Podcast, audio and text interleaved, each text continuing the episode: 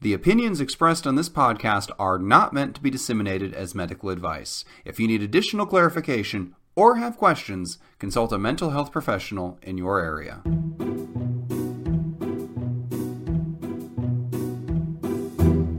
Hello, and welcome to 10 Minutes to Save Your Marriage, the podcast where a comedy writer, that's me, and a psychologist, that's Steve, Hello. Try to solve your long running relationship issues in 10 minutes or less. We stuck the landing, Steve. We oh, did Oh, it. man. Feel like Dominique Dawes. Well, I think it's just we beat the heck out of each other on wrong and wrong. We're finally on the same wavelength. That was easily the best wrong and wronger of all time. Oh, and no one will ever hear it. But that's okay because people actually listen to this other podcast. So I've got a great question for them. Yeah, All right, what do you here's one a listener sends in. All right, says, I love my mom and would like to never see my dad. I am not 14 yet. Oh, actually, you know what? I should probably start over. I, I cut out some because he spends the first part of it complimenting us. And, uh, yeah, let's leave that to the wayside.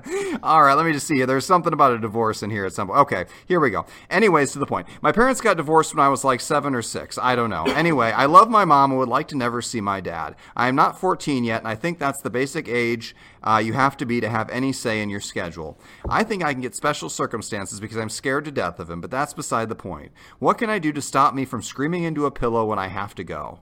Well, Steve, you have a lot of people hating you. This is probably right up your alley. Go ahead. Yeah, I'm almost on the receiving end. No Yes. All right. So, what, what sort of advice do you have for us on this one? All right, so let me just back up and say the age of 14 that the writer does the writer say it's a boy or a girl? Ah, they do not. Okay. Uh, actually, given the tone, I don't have an opinion one way or the other. So, the writers, when the writer says I'm not 14 yet, the the reason is what the courts use is called the rule of seven. So, before the age of seven, the kid has zero say whatsoever. That's based on the parents. From age seven to age 14, kids can say what they think, and it gets taken into account. But ultimately, the parents have the the uh, final say. And then from 14 and above, the courts pay a lot of attention to the kid's point of view. So that's the rule of sevens. Age zero, age seven, and age 14 are kind of milestones. And uh, once the kid, or the letter writer here, uh, referred to affectionately from here forth as the kid, whenever the kid hits 14, they can do something, but it's still going to fall upon whatever the parental custodial agreement is. And if the dad wants to push it and say, I don't care if you're 14 or 16 or 17, the court says until you're 18, I get you every other weekend and on Wednesdays or whatever the arrangement is.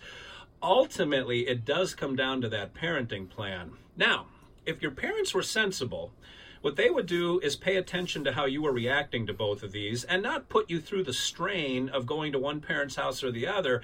Having said that, I'm kind of building my case here, James. The reason that it's set up this way is because kids don't see all of the players on the field. Like, there's a lot that goes on at the parent level that kids aren't aware of. Uh, there may have been, and I'm not saying this happened in this case, but the reason that the parents and the court makes this decision instead of the kids is because there might be financial issues, there may have been infidelity, there may have been some abuse behind the scenes. Like the kid really doesn't know. And what kids end up doing typically is the opposite of what's happening here. And I'll just mention it and then come back to the question. What kids end up doing is the parent who leaves, uh, the kid sort of looks at them like they hung the moon because they're not around anymore and the kid sort of idealizes the memory of that parent whereas the parent who's still here who ends up scrubbing floors every night to be able to afford the mortgage that that parent now becomes the villain because they're constantly in the kid's space and the kid kind of takes all that angst out on the uh, remaining parent but Having said all of that, how do I keep from screaming into a pillow? Uh, this is my main advice to people who have a definite endpoint to whatever they're struggling with. And that is, and I may have even brought it up on this show a couple of times, but think of this as a shot clock that will tick down to zero at some point. And at 14, you can have a say. You can talk to the judge, you can talk to your parents. Like, there are different options you have at 14. And the, the fact that you said, I'm not 14 yet, sort of implies that you're leaning on 14. You might be 12 and a half or about to turn 13. And just think of it as I have, let's say you go to your dad's house every other weekend and you have one year to go. I have 26 more visits. And all I got to do is survive 26 more visits. And then we're going to reconfigure all of this. Or then maybe mom will stand up for me more. Maybe then I can sit down and have a talk with dad about this. Whatever the case is, take that as a shot clock and just start Xing off from 26 down to zero zero. And uh, the time when you're 14 seems like it takes forever.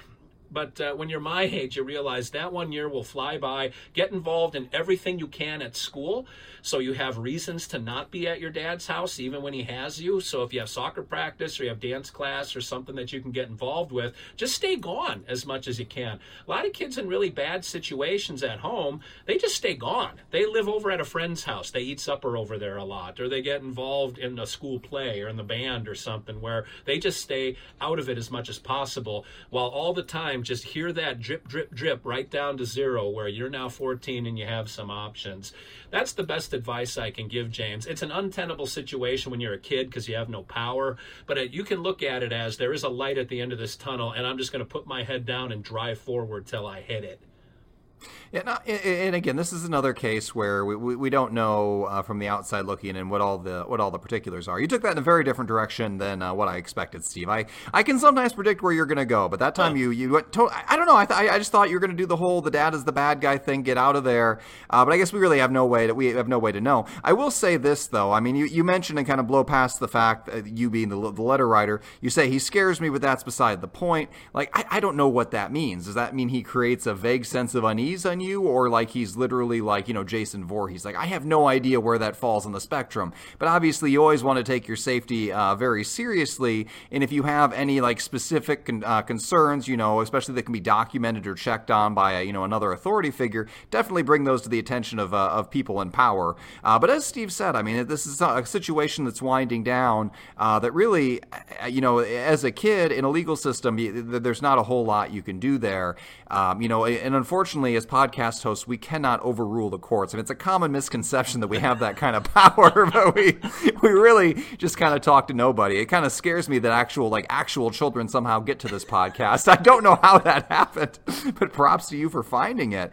Uh, but I think I, I, think that's some really good advice of just staying out of the house, especially um, you know he mentioned a lot of activities that are you know kind of sedentary. You can also you've got sports too. You know track, cross country, those kind of things. Cross country, you'll spend half the day running around in the woods. Sure. I mean, it's a, it's a great uh, a great sport. You could always just, I mean, except for the part where you have to run, that part's kind of physical torture. But other than that, it's amazing. Uh, and um, you know, definitely get a support group going. And I mean, not not like literally a support group, but make sure you build up a, a group of you know friends and teachers and people you can kind of rely on and bounce ideas off of, just to keep perspective and let people know that you're okay, or if you're not okay, or wherever you fall on the spectrum, to let them know what you're going through. Because even if it feels like you're alone when you have to go to your dad's house, you're really not alone. All those other people who are who are in your life, you're still there. They're still there, and you'll see them at extracurricular activities. You'll see them at sports, or you know, if you really are 12, you probably have your own cell phone that's nicer than mine already. So they're probably never more than a few button clicks away.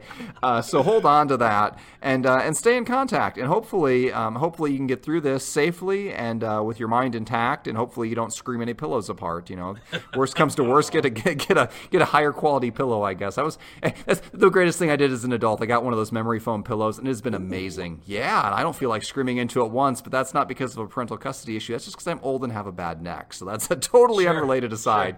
Sure. Uh, any closing thoughts, Steve? Yeah, I'll just say again if your parents divorced when you were seven or six, really all you know is what probably mom or dad told you about it, and their point of view might be a little biased against the other one. Anyway, kids get confused and angry and they don't know what to do with all of that. So they, they usually channel it toward one or the other parent.